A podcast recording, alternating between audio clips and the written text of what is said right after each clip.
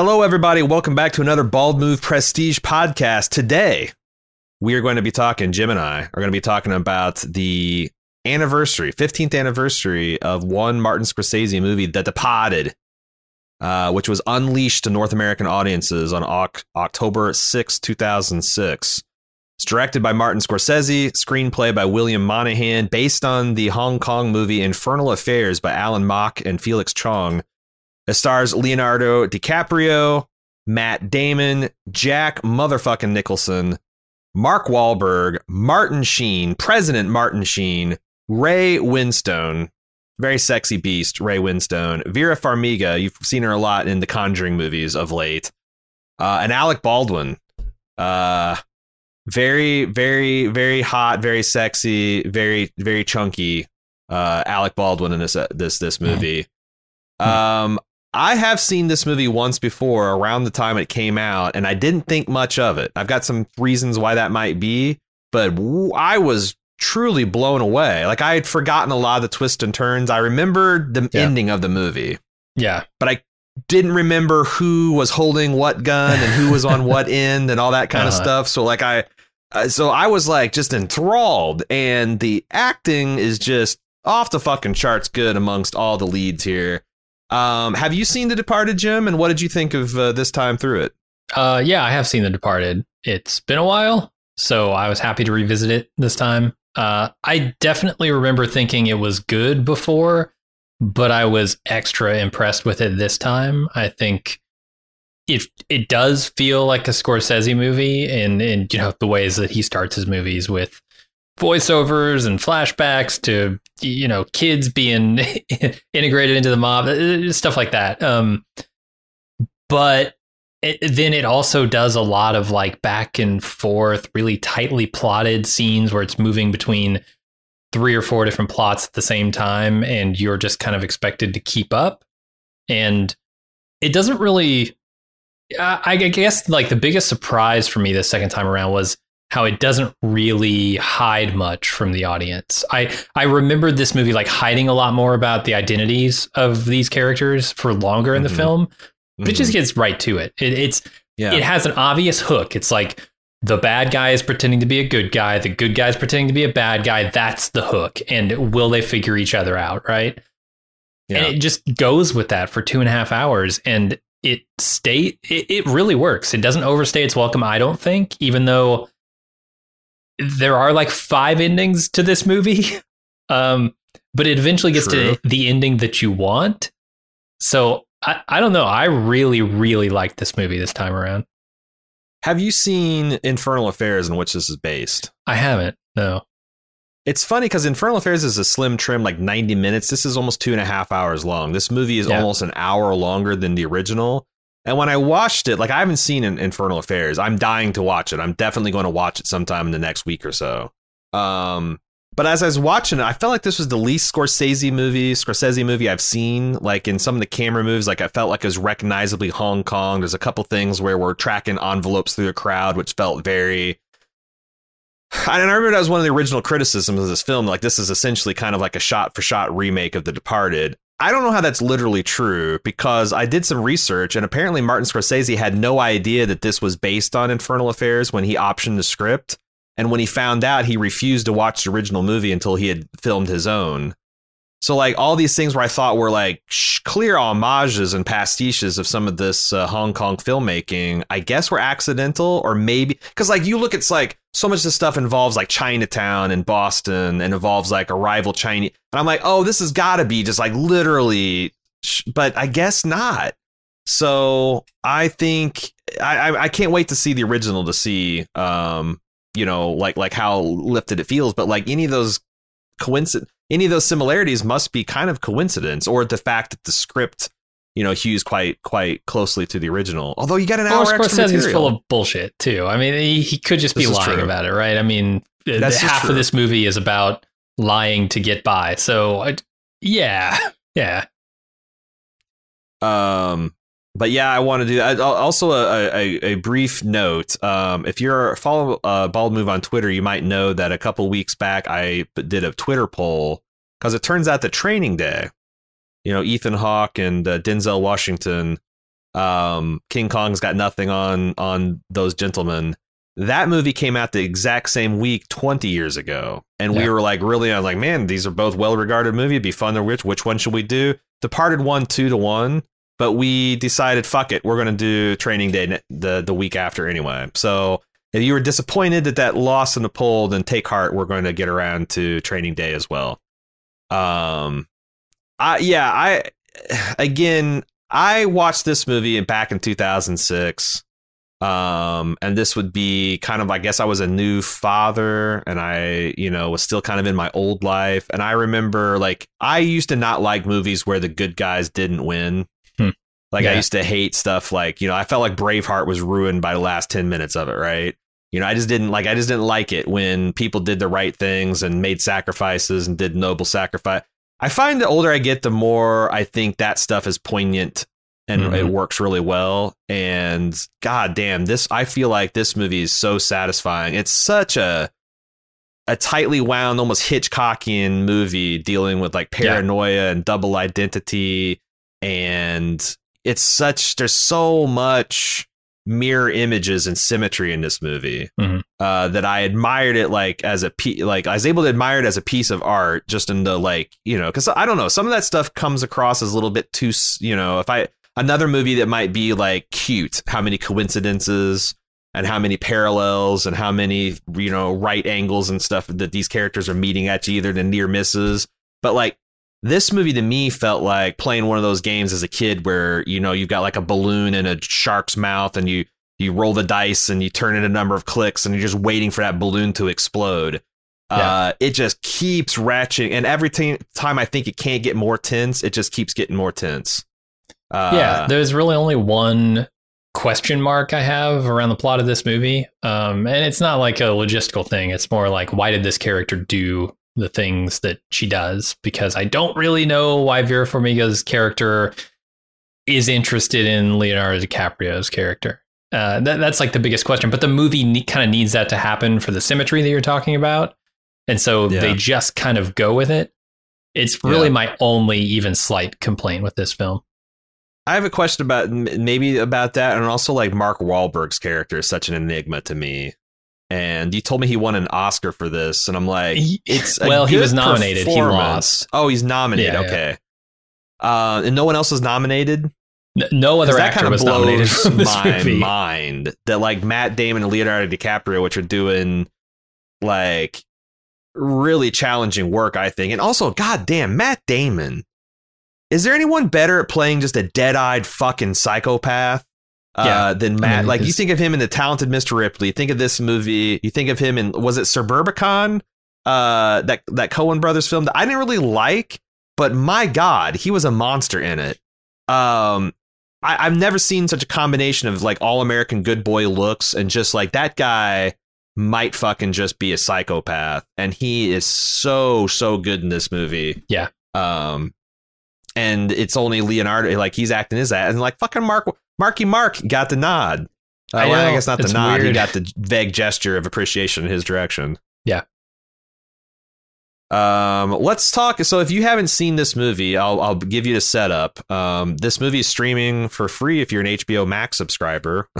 for free if you're paying you know seven bucks a month or whatever it is 50, no hbo it's a premium more. it's, like 10 15 bucks isn't it 15, yeah. uh, but I know a lot of a lot of Bald Move fans have uh, this, and this is streaming for free right now on HBO Max. So if you're feeling nostalgic, you want to celebrate its anniversary, uh, come on over and check it out. Uh, but this is a tale of an Irish mobster in Boston, old school uh, Irish mobster in Bob's, uh, Boston, played by Jack Nicholson, who recruits a boy from his neighborhood in the 80s. It turns up to grow up to be Matt Damon, and he is handpicked to be a mole inside the police.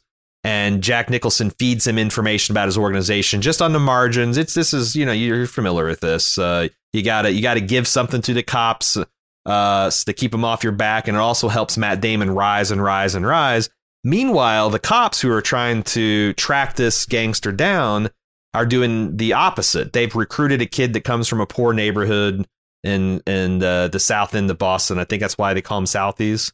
Mhm. Um, that uh, is in the police academy. They're doing like uh, uh, one of those untouchable deals where they're recruiting a guy uh, out, and they got this elaborate scheme to dr- to drum him out of police academy, sitting with a, a criminal record, have him do a jail stint, have him get out, and ingratiate himself with a gang, and work his way up that criminal.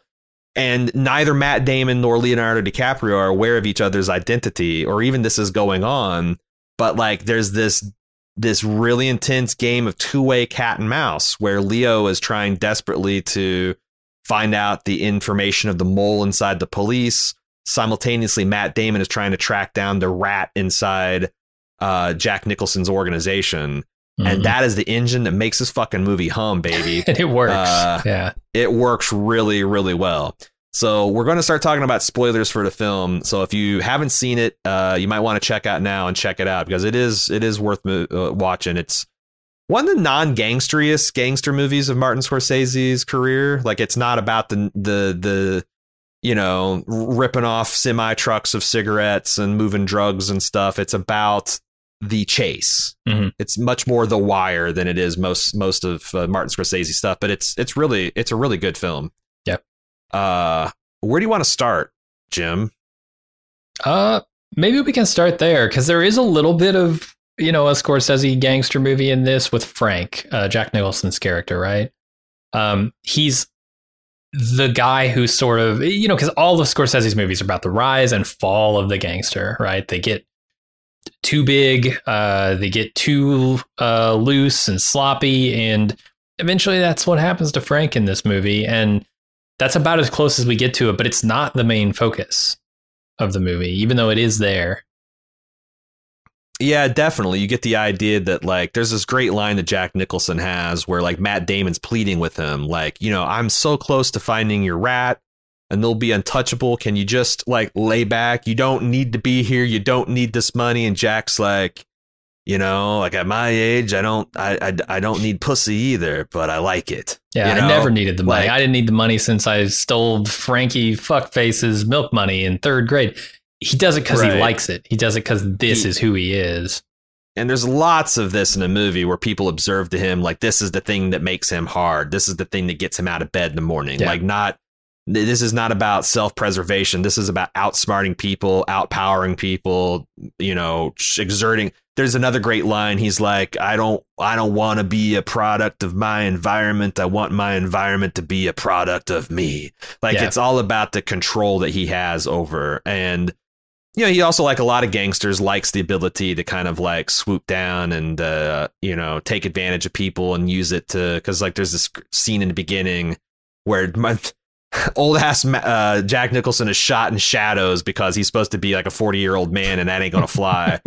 but he's like you know leaning on this grocery store and just being obnoxious as obnoxious a prick as you've ever seen a gangster be like hitting on this guy's teenage daughter and Yeah. then, like, as he's about to walk, he sees this kid from the wrong side of the tracks, and he's like, "Oh, why don't you load up on some milk and some bread and some food, and eh, throw in some comic books out of this guy's dime," uh, and really sets it up like he sees himself as kind of like the man of the people too. Mhm. Um, do you?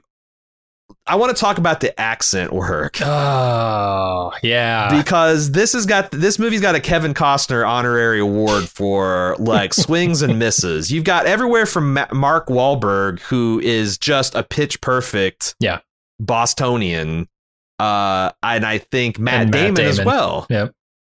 Uh, and you got guys like uh, Alec Baldwin who are you know game enough that they're they're doing a pretty pretty solid uh, uh, Boston accent. But then you've got on the other end uh, guys like Jack Nicholson Mm. who I would I would say he's not trying, except for there's a couple scenes in the middle of the movie where he Yeah. is putting on a very very thick Boston accent. It's like they, yeah. it- it- I, I don't know. Scorsese was behind the camera and he goes, "Look, I know, I know, I'm a New Yorker. There's no way I could pull this accent off, Jack, and I know you probably can't do it either. But th- there is one word which you have to say with a Boston accent, and it's mosh. You got when Yeah. I when I tell you to put a dump a body in the mosh, you put him in the mosh, and he chews that fucking word. That word comes out like.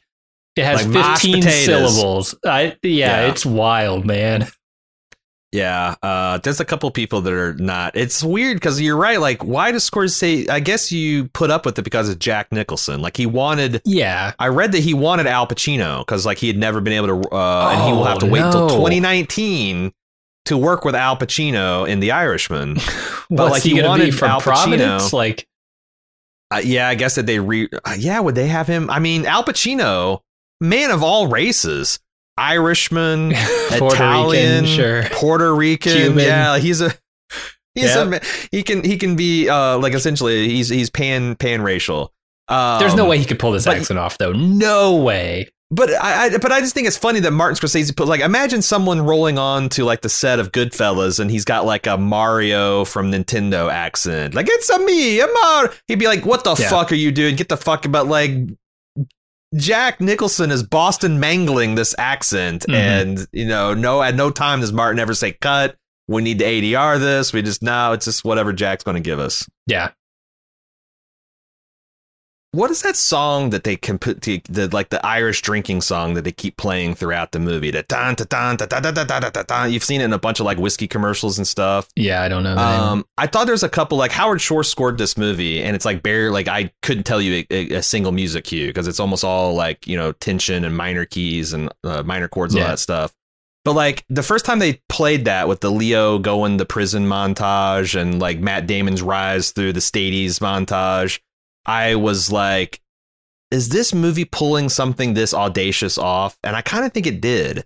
Like it added a certain energy, um, even though, like I said, I've seen this in so many commercials in the 15 years since that it's a little bit robbed of it, but like it always worked. Um, Mhm. It always worked for me. Did you think the the same thing about the music cues and Yeah, I was not super focused on the music, I'll be honest. Um I barely noticed. It- And it was probably because I was so focused on like trying to follow the plot because there's a lot of subtle stuff that they're doing that's that, that stuff you talked about earlier where you give the police a little bit so that you can you know hide your identity as the the mole and still you know tip your boss off to the police coming to get him They- they're doing so Yeah. many subtle things with that that i was really focused on looking for those and i don't think i noticed the music at all Gotcha.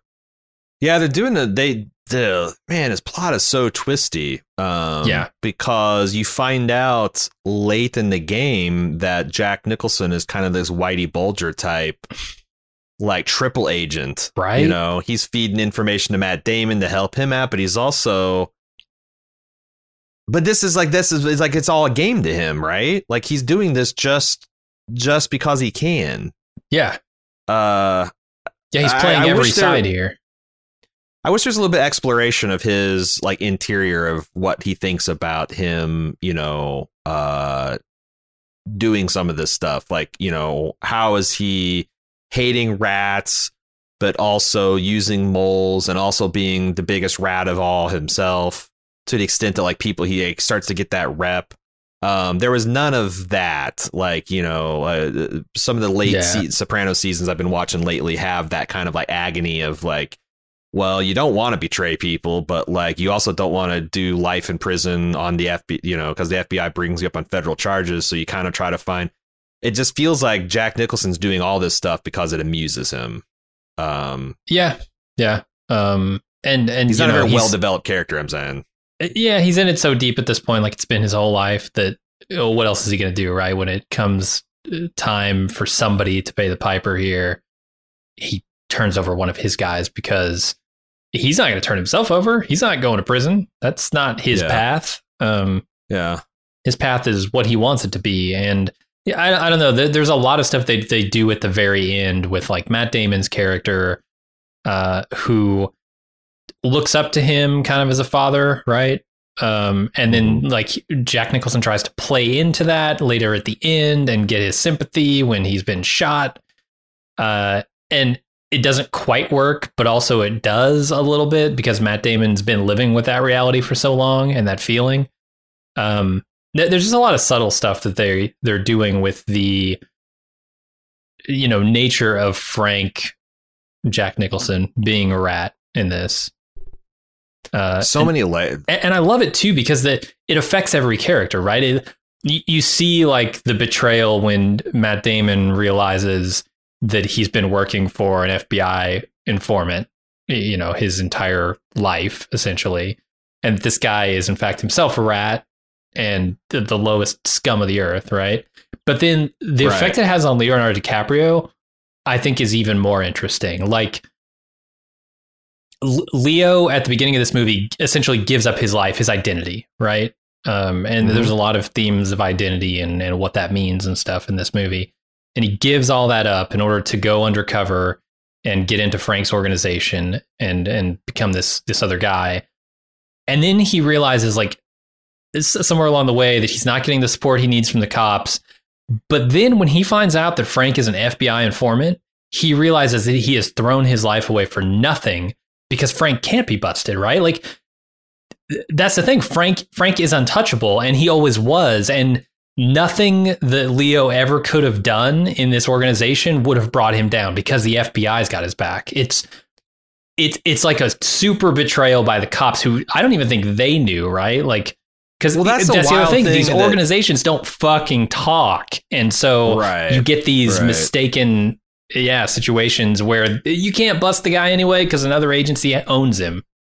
Right. And I thought that that was other also unclear to me that like if he really was this untouchable FBI informant, like why were they allowing these guys to get so close to him?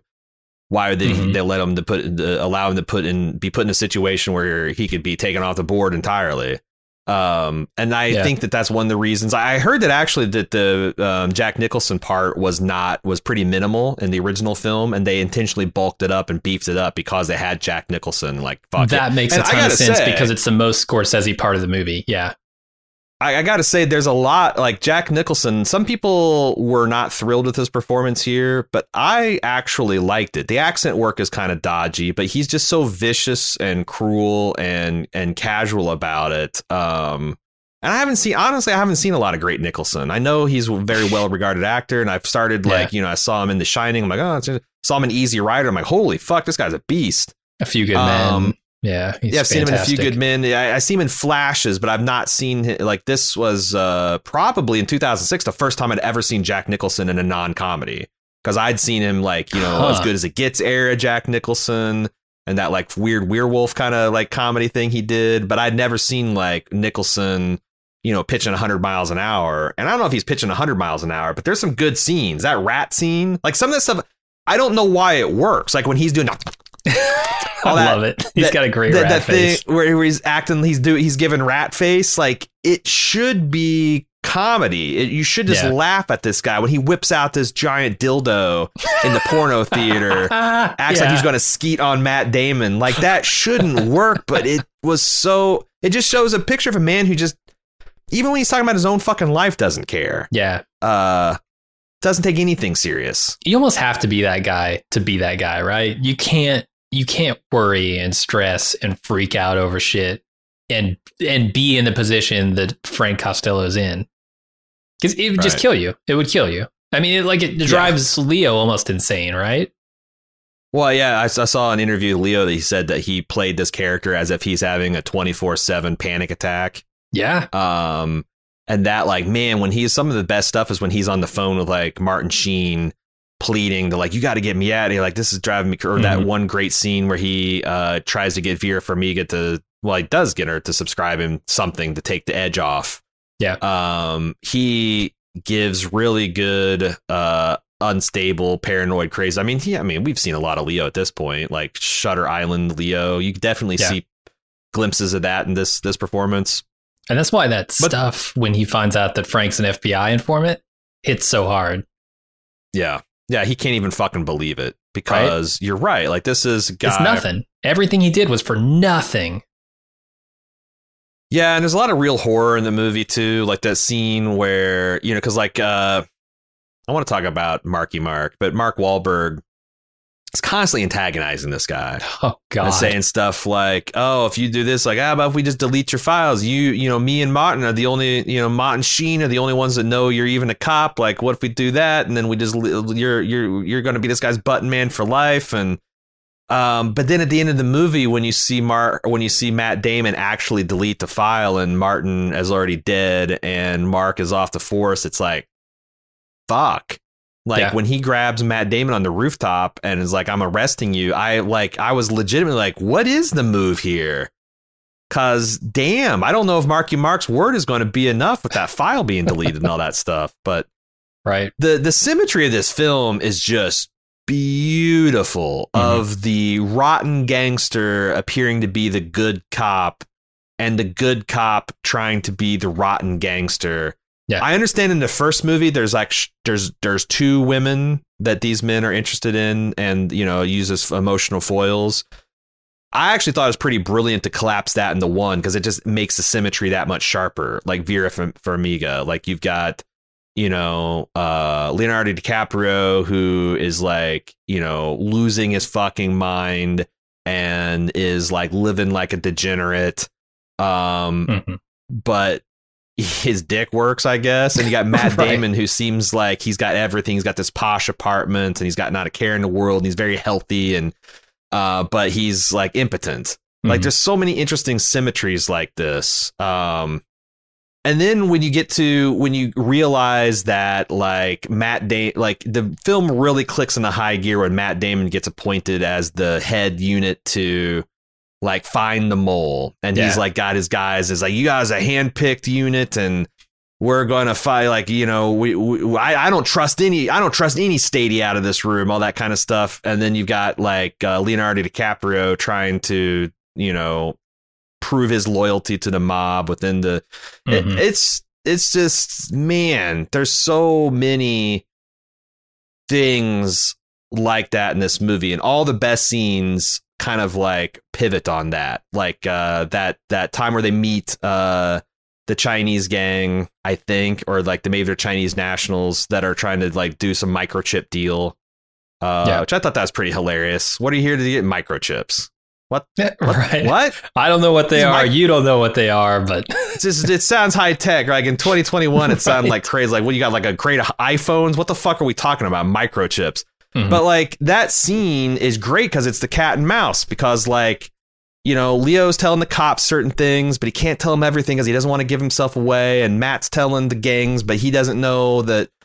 Um, you know, it's like it's like ah, they got and and it's just so tense. Like just Leo taking his phone out of his pocket, turning it on, and sending like a dollar sign is like one of the tenser scenes I've ever seen.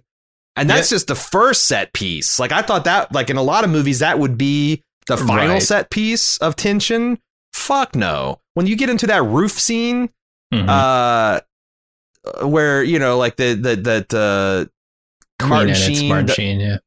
yeah, they followed him there, and you know, Leo's got to do this thing where he's got to. Yeah, it's it's it's so great. It's so great, and you just like there's so many times I'm like I don't see how these guys are getting out of these situations, and they keep doing it. Um, and, And it just all makes just sense. None of it- well. None of it feels like a stretch, right? Everybody's like playing the exact right card at the exact right time. And the, the like hallmark of that for me in this movie is the scene where Matt Damon uh, pretends to be one of Frank's guy's lawyers and goes into the Mhm. interrogation room and is like, you know, he's technically breaking some laws here, right? But not in a way that the cops are really going to care much about because A, he's their superior and he's telling them, look, we're just, we're going to fucking get this guy. I'm going to do this. It'll be fine. I'll just lie about it. Um, but, but he's like using this as an opportunity to, right in front of the cops, tip off Frank that, hey, they're coming after you. And also, like, at the same time, they're he's like giving the cops what they want too, right? They want to get information out of this guy, so they think they're getting the info, and they are. They're getting an address that they can go to, but the place has already been burned down because he already tipped them off. It's it's just a really great, great scene. It's really because they have that scene about like no one's more full of co- shit than cops because they all say they do this and that, but they really just want to bust heads and shoot. And like you could see that Yeah. like Matt Damon kind of knows that, and so he's like he knows these cops are going to Yep. be like, oh, flip off the cameras because I want to fuck this guy's civil liberties, and the cops are like, oh yeah, this is so fucking cool, you'll do, and they just instantly Right. comply, not thinking that like. Well, yeah, there's no audio, and he, and he can be saying anything, and he, it's it's it's yeah, great. this movie, like everything Matt Damon's doing in this movie, requires the cops to be a little corrupt and a little bit shitty, sure, which sure. works because we all know like, cops. But like, Right, right, right, right. yeah, it, Um, it relies on and- that. and- it's and- smart. In a way that like they're not like just like chortling about how evil they are. They're trying No. to bust a really bad guy, and they know he's a bad guy. Everyone Yeah. knows he's a bad guy. He's the worst guy. Like this is a bunch of bullshit. that we have to work so hard to put him away? I there's a little bit like in the margins. There's a little bit of stuff that like it almost strains my credibility. Like after Leo witnesses and has evidence for like four capital murders. Like really, the warehouse full of coke is what's going to bring him. Like, I, like it. I, I Captain Martin's like, we got to build an iron tight case. I'm like, Jesus, Christ, put him away for just one murder. Can you not put away Yeah. a 75 year old dude for life for one murder if you can make it stick? What about four? But like, you know, the the movie needs to keep on um amping the pressure. But even like the symmetry just goes so many levels deep. Like Vera Farmiga's character has this talk where, you know, she mentions to Matt Damon about like, you know, would you, what if, uh, or no, to Leo, she says, you know, as Leo's having coffee with her, which is kind of technically a violation of her professional responsibilities. You know, they end up having a full blown relationship. He's like, what, what would you say to Matt Damon if he saw us here? He goes, I'd probably say a little lie, you know, just to kind of even the keel. Mhm. But then, like a scene later, she confronts Matt Damon about a suspicious phone call he's got, and he's like, and and he tells her a convenient lie. It's like, oh, it's just a guy I work with, and no big. And she's like, no, it's not. And and she he says, well, you know, I got certain things I just can't tell you about because of the nature of my job. She goes, well, why don't you just say that? Contradicting her, like he tried to just tell a small lie to even the keel, Yeah. and she wouldn't let him do it. So like, there's this symmetry of like kind of like petty personal hypocrisy on her part. Um, like every single thing is like a a, fa- a a nested Russian doll of duplicity and deception, and you you you Yeah. take that one. And like even little like like throw off stuff where um, some of Jack's men are just uh, doing this ironic that's a cop game. Like people like girls that won't give him time to, uh, uh, on uh, time of day on the street. Must be a cop. That old guy reading the newspaper to coffee must be a cop. Um, and then when you know Leonardo comes out it's like ah guy's definitely a cop. Freaks him the fuck out but again it's it's all about appearances and things not being what they seem and the whole fucking movie's Yeah. made out of that smoke and mirrors It really crazy. is. Like the visual, some of the visual stuff that they're doing is to like. Did you notice the James Bond esque uh, transitions where they would sort of like put somebody down the barrel of a gun? Is how I read it because of some of the stuff they said, and then that would either Yeah. open up if you were looking at at it from Leo's perspective, or would close in if you're looking at it from Matt Damon's perspective. Uh, yeah, that stuff is also, you know, a, a certain type of symmetry, right? And the way that they frame that is, uh, you know, how do you tell the good guys from the bad guys, the cops from the robbers, right? Well, it's real hard when you're staring down the barrel of a gun. Like, what's the difference? Um, Mhm. and and that's like the psychological engine of this movie. Where does what you're doing become bad as a cop um, to try and catch the bad guy, and where as a good guy do you become the criminal that you're trying to bust? Right? Right. Yeah, and those like there, there's like so much pressure from both ends. Like Matt Damon's trying to do a good job for Jack Nicholson, but Jack Nicholson won't lay low. So he's getting like right. increasingly desperate trying to keep Jack Nicholson out of jail, which is you know causing uh you know problems for him and the squad and starting to raise suspicions. And same thing Leonardo DiCaprio. He's like you know like I've given you guys enough. Uh, we still haven't made the case. He's been you know that Jack Nicholson's aggression is making him be more and more act in more and more obvious ways. It's just it feels like the tube of toothpaste getting squeezed by both ends Mhm. and Matt and, and Leo are just so good at showing um you know like the only difference in their characters is their ultimate motivation like Yeah. you know Leonardo's trying to reduce the misery in the world and Matt Damon's trying to sweep the misery of the world under the rug so it can continue to happen Mhm.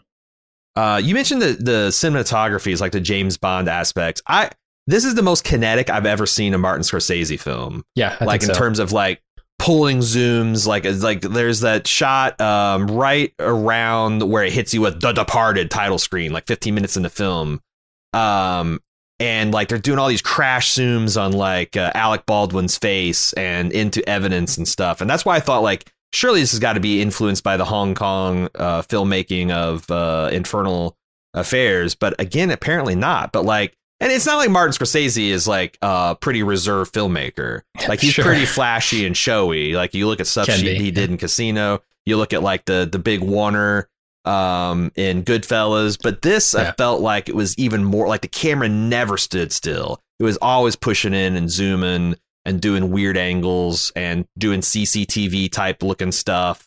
Um and editing too. It's it's got a sort of uh, not quite like frenetic pace of editing, but I a would very definitely fast. call it that, yeah. Uh, yeah, it, but it's smooth. It's it's not it's not jarring. It's taking you from one scene No. to another where a lot of stuff is happening simultaneously, and and it never feels overwhelming though. I I was pausing it quite a bit to make sure because I had to have this plot down in my head pretty well for this podcast. Um, but the first time I watched it, I remember thinking, okay, I got the gist of this.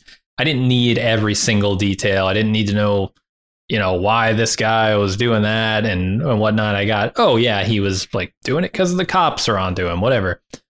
This Yeah. time through, I was pausing it a lot, but I, I didn't feel like you'd miss anything if you weren't like trying to pause it and right on top of it. That's of the thing. I, I feel like this movie, you feel like you might be missing some things because it is moving fast and is, but like honestly, if you just watch the film, Yep. like it is.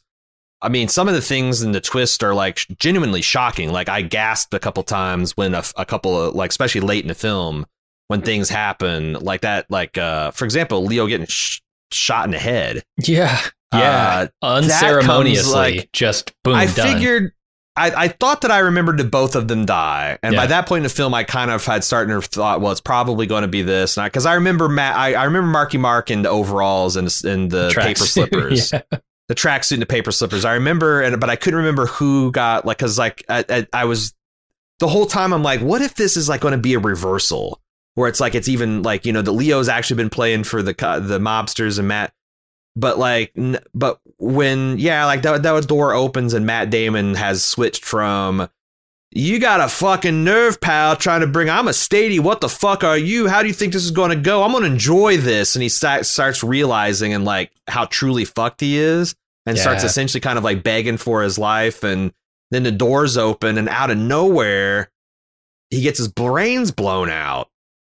Yeah. swiftly by- followed by three other brains being blown out like i was wild Yeah, it, it is. It's totally wild. Uh, I, I love that moment because there is this like threat or this like hint that hey, there might be more moles than we actually realize throughout the movie.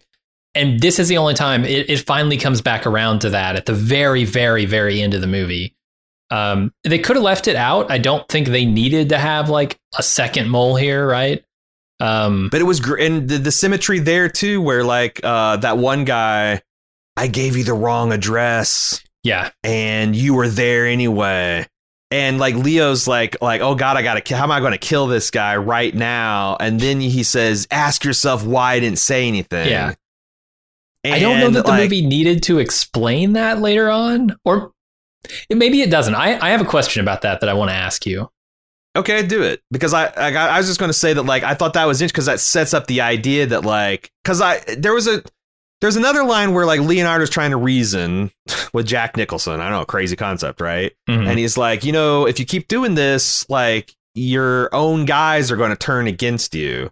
And the one guy that said, I ain't going to do this because like it's kind of been on the street that Jack Nicholson was giving guys up to the FBI. Mhm. And I thought that maybe the like I was on like I was like these guys probably cop, but also he might have just been one of his guys that was tired of Jack Nicholson's shit. Yeah. But then when James Dale, who I had just seen, I just watched the uh, uh, the Pacific miniseries on HBO, and he plays uh, Robert Leckie in that, and he's really good. Uh, and he was like, you know, the guy that in the beginning of the film I thought was going to be the one that found out Matt Damon. Because he's kind of like, ah, you know, you and I both uh, graduated, but you're climbing a lot faster. It's kind of weird how you always get these tips and kind of Yeah. I thought he was going to be the squeaky clean guy that brings him down, and he's the other mole. yeah. Uh, that shit. I thought that stuff was. I mean, I I, I can see another person groaning uh, how kind of preposterous and just so it was, but Jesus, it worked so well. it is. they they so hint well. enough at it in the movie that when it happens, you go, oh, that's what they've been doing. Okay. right? Um, The, Right. the other question I have is like, how many freaking moles, how many rats are in Frank's organization? Frank himself is a rat. He's got two cops in there. He probably has an FBI. It- well, okay, so is the other guy an FBI agent, and the cops were just saying he was a cop? I don't I don't know because like they they said he's a Statie. Like he retired, he gets full police. they say that, but wouldn't the an FBI, agent. maybe want to say that the FBI is not in Frank's organization? But he's an FBI Maybe. informant, so everybody in this organization, top to bottom, who's a criminal, is also working for some law enforcement, right? But There- that's there's the, the probably an wheels within the NSA guy in there, Homeland Security's in there, I'm sure. Yeah, that that's the wheels within the wheels because when you know that's during that speech about like I told you when I tell you to throw a guy in the mosh, yeah, throw him in the um Jack Nick the guy's like, well, and I thought this was a reasonable point. Like, what if the cops are just saying that he's a cop Yes. so that like we stop looking for the mole? And Jack Nicholson says the cops say he's a cop. What are you, an asshole? But I'm like, it also made sense because Jack Nicholson is also a rat. Yes. So he kind of Yeah. wants people to stop asking questions and think this is all fine and good and and uh, all that. And I, that's also like it also makes sense that like that's why he's so fucking insane because he thinks he is untouchable. Mhm. Like like he's almost playing this game with Matt Damon. Like, hey, what? How how bad can I make you fuck up your career? Um, but there's Is so the there's a great there's a bunch of great stuff here because like Mhm. this ro- this James Dale when he goes and blows the brains out of uh, Leo and his partner, um, and then you can see the wheels instantly in Matt. He he starts he starts talented Mr. Ripleying, and I'm like, as soon as this guy turns around, he's going, yep, he's got his brains blown out. yeah. But when he when he goes to that big coke meeting, I think Matt Damon intended to kill Jack Nicholson. He had had enough of his shit, and he's about ready to roll him up, and no one knows that he and he's just going to be a hero cop the rest of his life. It's uh, possible. I think is what yeah. he thought he was trying to do. Did you or There is like a little bit of mixed up father type feelings in that too, I think. But yeah, probably well, I mean, not yeah, enough to prevent text. Yeah, yeah, his murder. I, I think you're right about that. I, I have a question Um, about um, Frank being an FBI agent eh, or an FBI Right. informant and why he gets so crazy throughout this movie. Is it possible that he is on the verge of uh, mental breakdown himself because he knows that if Leo finds out, or if anybody finds out, if law enforcement finds out, uh, the state police find out that he's an FBI informant, they could leak that information to one of his guys who would then maybe take him out. Oh, 100%. Because I mean, they all hate rats, right? And if they find out that Frank's Sure. a rat, they're going to take him out. Sure. So yeah, he's he's probably actually under quite a bit of pressure, not from law enforcement, but from the possibility his guys will find out he's an informant. It would be interesting to rewatch this film like immediately to get with because like yeah i i wonder if some of these are supposed to suggest because there's a couple things where like jack nicholson get like in the early goings like there's a sex scene where he's having sex with two uh uh uh women sex workers whatever and he's like you know doing bowls of cocaine and he's got that kind of like leo matt thousand yard stare and I wonder Uh-huh. if you like watch this again, you see that he's kind of like one layer above in the same kind of pressure cooker because he's getting squeezed, got to be squeezed by the FBI wanting more and more information, more and more arrests. But Mhm. if he he's already getting so blatant that it's on the street that he might be doing this, and if that gets back, like he, there's probably scenes of him like, "Oh, you trying to get me killed?" You Mhm. know, like this is not how the gang. It, yeah, yeah. Um, it's so wild because it's such a good companion piece to Sopranos I've been watching because like I've always gotten that sense that like uh you know when they use their criminal informants they're just trying to use them up. Yeah. You know, like they Yeah. don't really give a shit about their personal safety. It's like I need you to get this information. I don't care if it gets you killed. If it gets killed, it's a bummer for me, but like um that that scene where he's doing coke with the, the prostitutes, I don't know what they Yeah, are. I assume. Mhm. Um, his girlfriends. Did you get the feeling that that scene was cut? Like he grabs this handful of cocaine, he throws it at something, and then tells the other one, it tells one of them like, "Don't, don't come up until your face is numb or something." Or your, So your face is um Uh, yeah. yeah, I, I get the impression we were supposed to see an ass covered in cocaine there. Yeah, But there we might, did I, not. but I don't know why. I don't know why he would cut it. Like I, I guess it's a two and a half hour movie, and if you have an hour or you have a minute long Jack Nicholson sex scene, who really wants to see that? Uh, but yeah, I, Jack it, it was. It was a yeah. I actually I so I read a bunch. So I read a bunch of reviews, contemporary reviews, because I was fascinated by the people that that hated this movie, and a lot of people that hated the movies because they were invariably people that saw Infernal Affairs first. Oh, Uh, they're invariably people that just seem like have a personal axe to grind about Jack Nicholson and his excess. But like, I don't know. Like Marlon Brando, late stage Marlon Brando was a giant piece of shit and super difficult to work with, but also fucking Godfather and Apocalypse Now. Goddamn, mhm. like he's he's a finicky, a- shitty instrument, but if you can play it, like boy, howdy, you get you get a certain tone out of it. Um, and like Jet, like Jack Nicholson being a man of excess and overacting and scenery chewing, it's like, well, yeah, yeah, you got 70 year old cantankerous ass Jack Nicholson on set, but you also get the rat scene and all the. Yeah. So it's like, fuck, man. Like you're, I don't know. It's like going to a Sam Raimi film and being dismayed at all the zoom pulls he's he's pulling and all the like you Right. know an- ankle ch- ankle camera chasing through the woods like that's bunch of like what, what do you want it's a Sam Raimi film man right. uh, I, I, I, but, but a lot of it was I, I read in one of these that were like trashing it about being like a shot for shot remake of Infernal Affairs, and like Jack said that it asserted that Jack Nicholson, um, twisted Martin Scorsese's arm to do a sex scene. That there was a lot more to that, and then it just got cut down to like five or six seconds. But like, yeah, so I think you're right. You're exactly right. Jack Nicholson is the re- is the one that wanted to see the Jack Nicholson sex scene. Wow. Damn. Yeah, I didn't know about that, but that sounds about right. He's got a reputation. He's got to uphold, Jim. You got, yeah.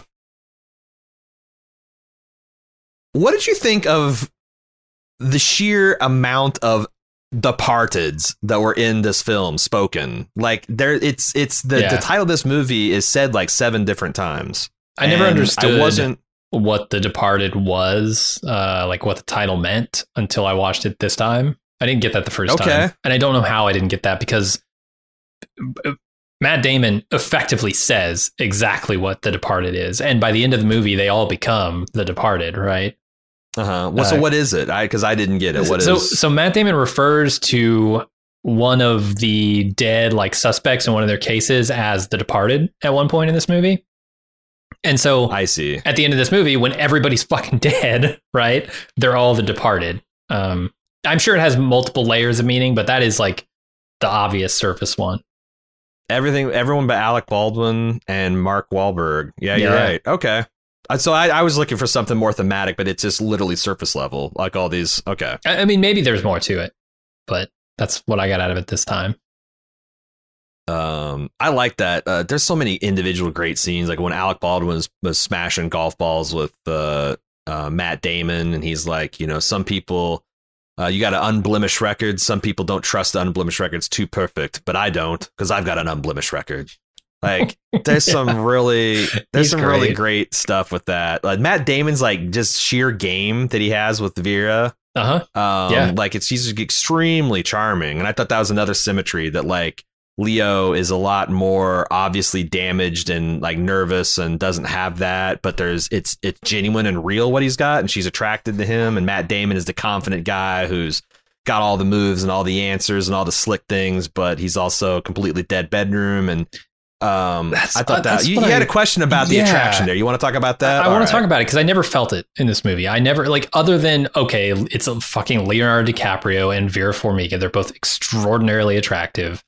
Why does she go for this clearly broken, fucked up dude I so they're who's breaking on- like every rule? And I, I have an idea, and but I want to hear what you think about that first.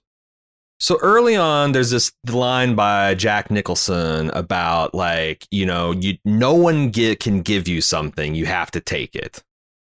And I think that's to begin the contrast of Matt Damon, who was literally given everything to him by Jack Nicholson. Nothing that he achieved is under his own horsepower. From the day he got loaded up with uh, hot dogs and bread and and cookies and comic books to his you know uh uh, his his work in the police academy right out of there he only he only rises up in the ranks because of the information that Jack Nicholson is feeding him versus uh, Leo, who no one was watching out after him because his dad was one of the good ones, and which was a big liability in this neighborhood apparently. Mhm. And he had not, you know, I guess he had his mother, who's like a like a posh upper middle class Bostonian, but his dad is this kind of piece of shit Southie, and he's this. ru- So I think what attracted Vera to Leo is that authenticity. Like she could tell that there's something real here where like Matt Damon completely felt constructed. And at some level, she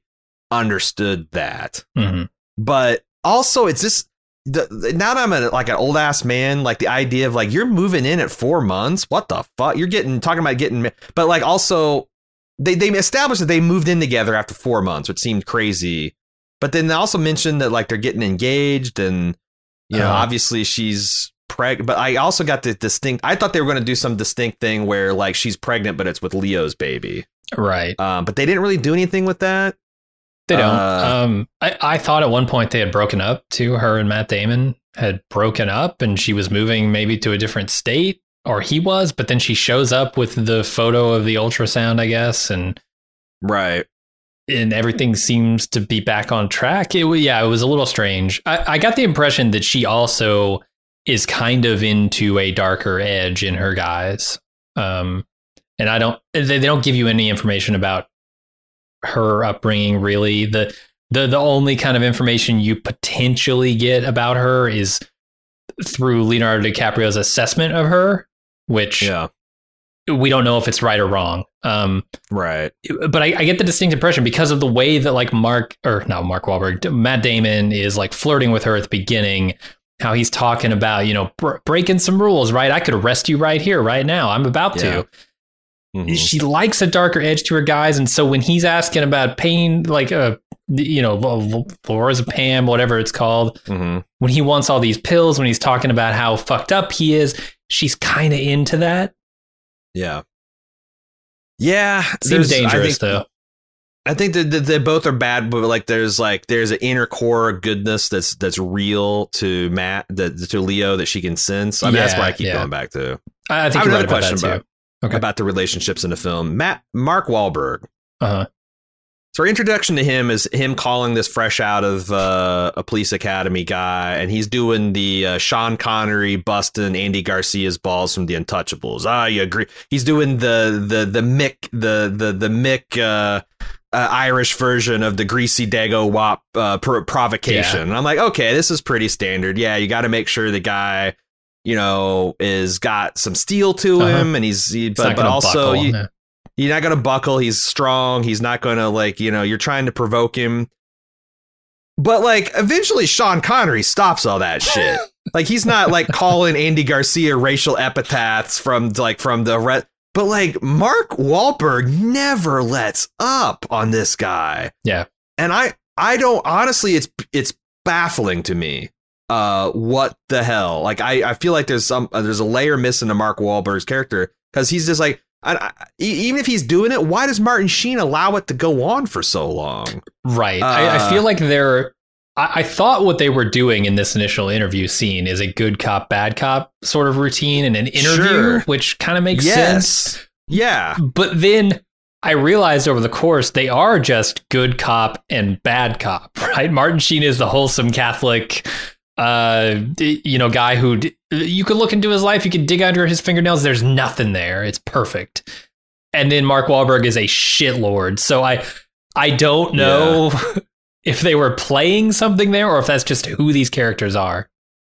I also thought like because there's like you know this is a trope in like some of the spy novels I've read like you know Tom Clancy where like there's this your double agent is your most powerful tool but he's hated by both sides Yeah. yeah. because you're working this guy and you're always got to keep it like you, you he's he is betraying his people and kind of a piece of shit that's like a not desirable quality Mhm. um, but you also desperately need him, and I thought there was a little bit of that contempt. But a good spy master doesn't allow his agent to be aware of how much contempt he holds him, or if it is, it's strategic. Like if you know, like uh, like okay, this guy's buckling, he's under a lot of pressure. Maybe he needs like a little bit of tough love right now. yeah. But Marky Marky Mark is just like fucking uh, provoking Leo this entire movie to the point where it almost is going to sabotage the operation. And yeah. so I thought, it's like, well, he has this extreme contempt.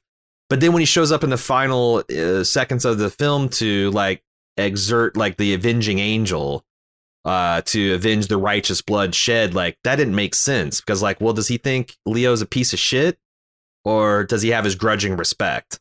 Uh, I think he has a grudging respect. I think the the movie, like, if we want to talk about more meanings to The Departed, is probably about that too, right? Like mm. the people who make a sacrifice for the good. Um, uh, like Mark Wahlberg gives up his career here for that, right? Um, yeah, and and obviously Leo gives up his life for that. So, yeah, I I don't know. I did think he was an asshole to like the nth degree here, and didn't need to be. Right. And I'm not oh, sure like why, a, but like a he's the Galacticus of he's a he's cosmic scale asshole. But it's yeah. really funny because like it is where like Martin Sheen and Leo had kind of bonded over the fact that Martin that, that Leo is able to quote this I think British philosopher or whatever, and like and and Mark Wahlberg's farts right. yeah. Yeah, you learn some Shakespeare?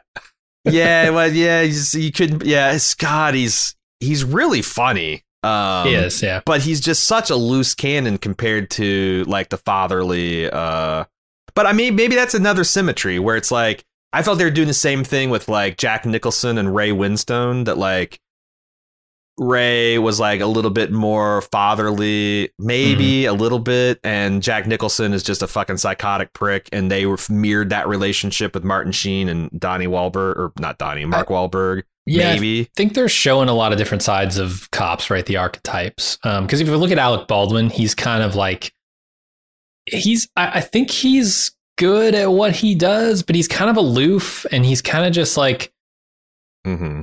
uh, he seems like he's a lifer, right? Like he this is his career and he's just gonna get through it and whatever. If he catches some bad guys along the way, good, good for us, I guess. I, I didn't yeah. take him nearly as seriously as I took like Martin Sheen or Wahlberg in this.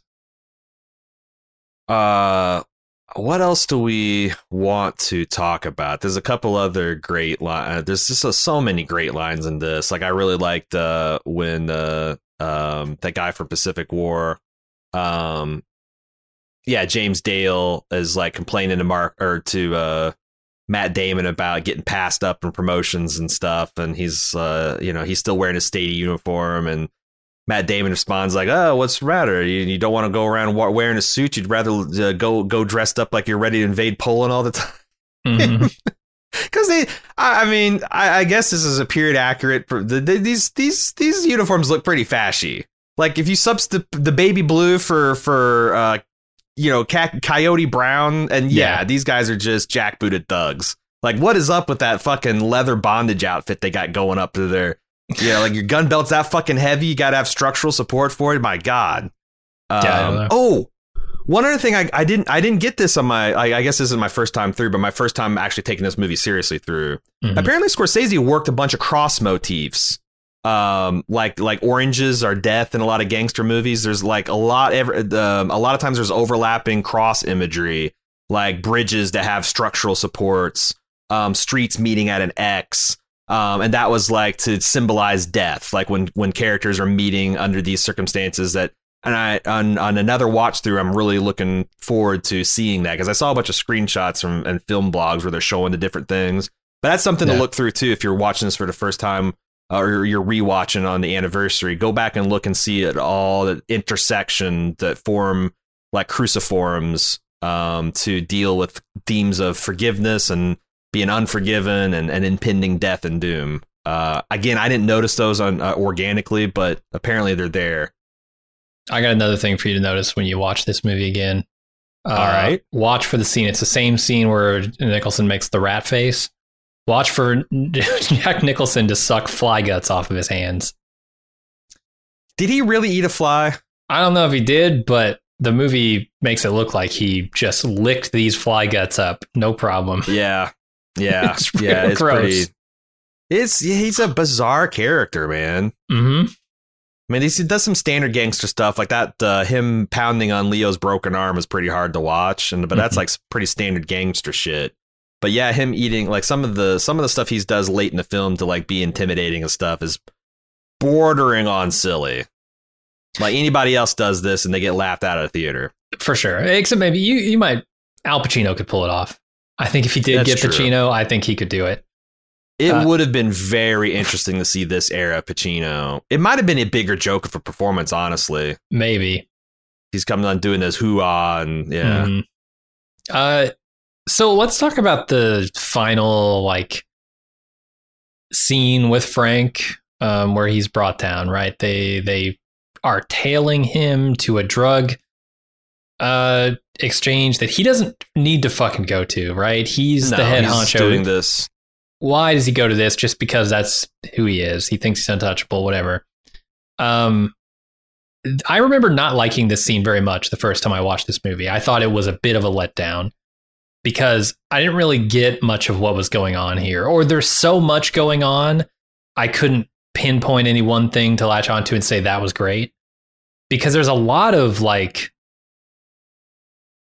question marks around the relationship that Frank and Matt Damon have at this point, um, that the Jack Nicholson and Matt Damon have.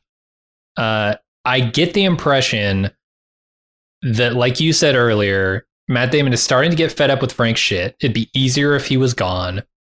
He might be able to like actually just live the life that he's constructed as his false identity.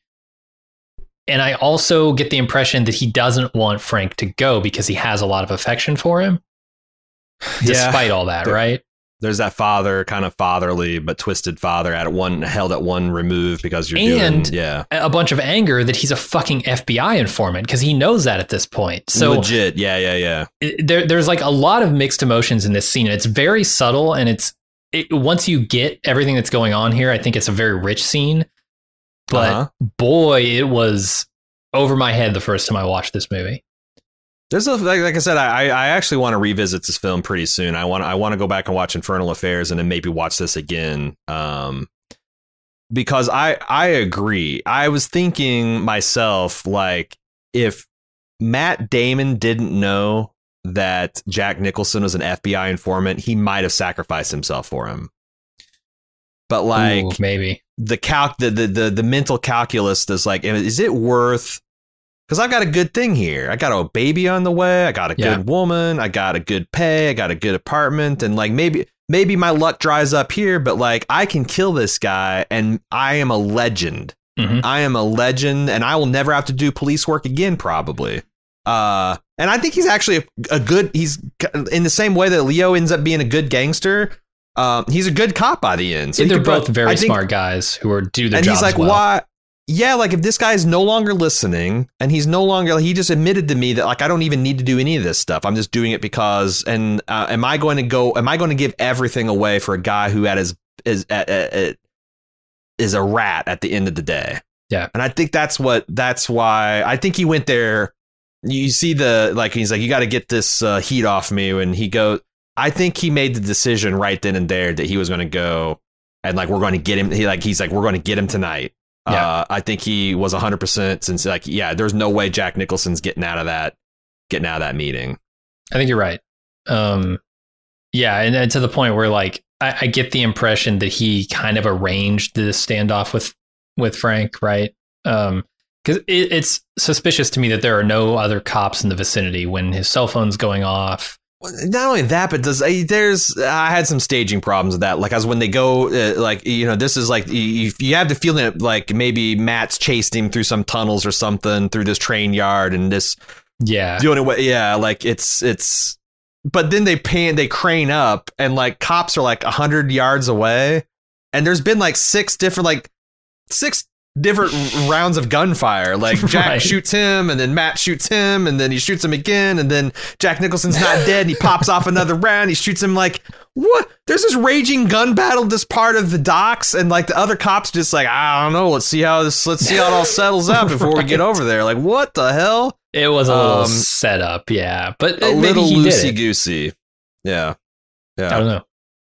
Uh, I, I will Um, say I like the name Infernal Affairs better than I do The Departed. Frankly, I think Infernal Affairs is a really good pun. I'm kind of because like I this might have been the origin because I I've always been a big Roger Ebert fan. He's one of the reasons I watched this because he gave this a three a four star review, and uh, he dropped in his review the you know, the thing that I've said many times when we talk about Martin Scorsese. And Martin Scorsese unironically believes that he's going to hell because he is a staunch Catholic and he's realizing that you know with his multiple marriages and infidelities and all the God knows what else Martin Scorsese's gotten up to in his life, running around gangsters and stuff. That he thinks that he's he's going to hell. Um, I'm actually surprised they didn't call it Infernal Affairs because there's also kind of like being trapped in this hell and being like, because like if you're if you're a Catholic, does Leonardo DiCaprio get into heaven doing the shit that he does in this movie? Does he kill anybody? Does he? I'm not sure he does. No, I don't think that's he the does. thing. Like I, I, that's the other thing I wanted to, to, because he beats the holy hell and piss out of people. he shoots a guy in the knee. Um, might should have gotten shot a guy. He might have killed a like a like probably like a. I, I'm wondering in the end did he shoot anybody? But like that might have been like you if a if he's a cop, right? You're allowed to shoot bad guys if the gun's on you, right? So like Oh, I'm trying to think if he did anything that was like not in self defense, but there's a lot of this themes of being kind of damned, Mhm. uh, and the infernal affairs kind of like really you know nails that home. I'm surprised it didn't appear. Maybe he thought it was too on the nose. Having said Maybe. that, final scene in the movie where the you know Ratatouille walks out for his prequel appearance at, on the balcony. on the nose. I mean, come on, Yeah. too on the nose for Scorsese. I don't know, don't know, Marty, don't know. Yeah, Yeah, I like that. I like that title. That's that's clever. I can't believe Wahlberg's the only one that got an Oscar nomination. That seems insane. That like it is just through weight and inertia, Jack Nicholson didn't get it. Like D- Matt Wahlberg or Matt Wahlberg, Matt Damon and Leonardo DiCaprio are doing like, you know, er, like pretty early career defining work for them. Uh, I'm just just shocked that nobody like that Ray Winstone didn't get like a supporting something or other because he's fantastic in this film as well. Mhm. Uh, I'm, j- I yeah, Mark. What the fuck happened with that? What kind of lobbying did Marky Mark do?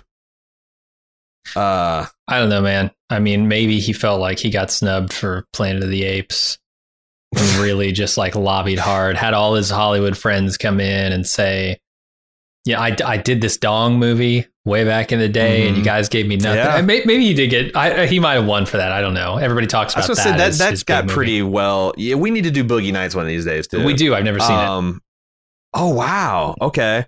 So did you do? Because this is kind of your ballywick? Did you did you do the Oscar game on this? Like what? How did Uh-huh. this thing do that year? What? Uh, yeah, it got i want to say five wins. One, two, three, four, four wins and uh, nomination for uh, Mark Wahlberg, but he didn't win. He lost to Hmm, Alan Arkin for best Little Boston. Sunshine.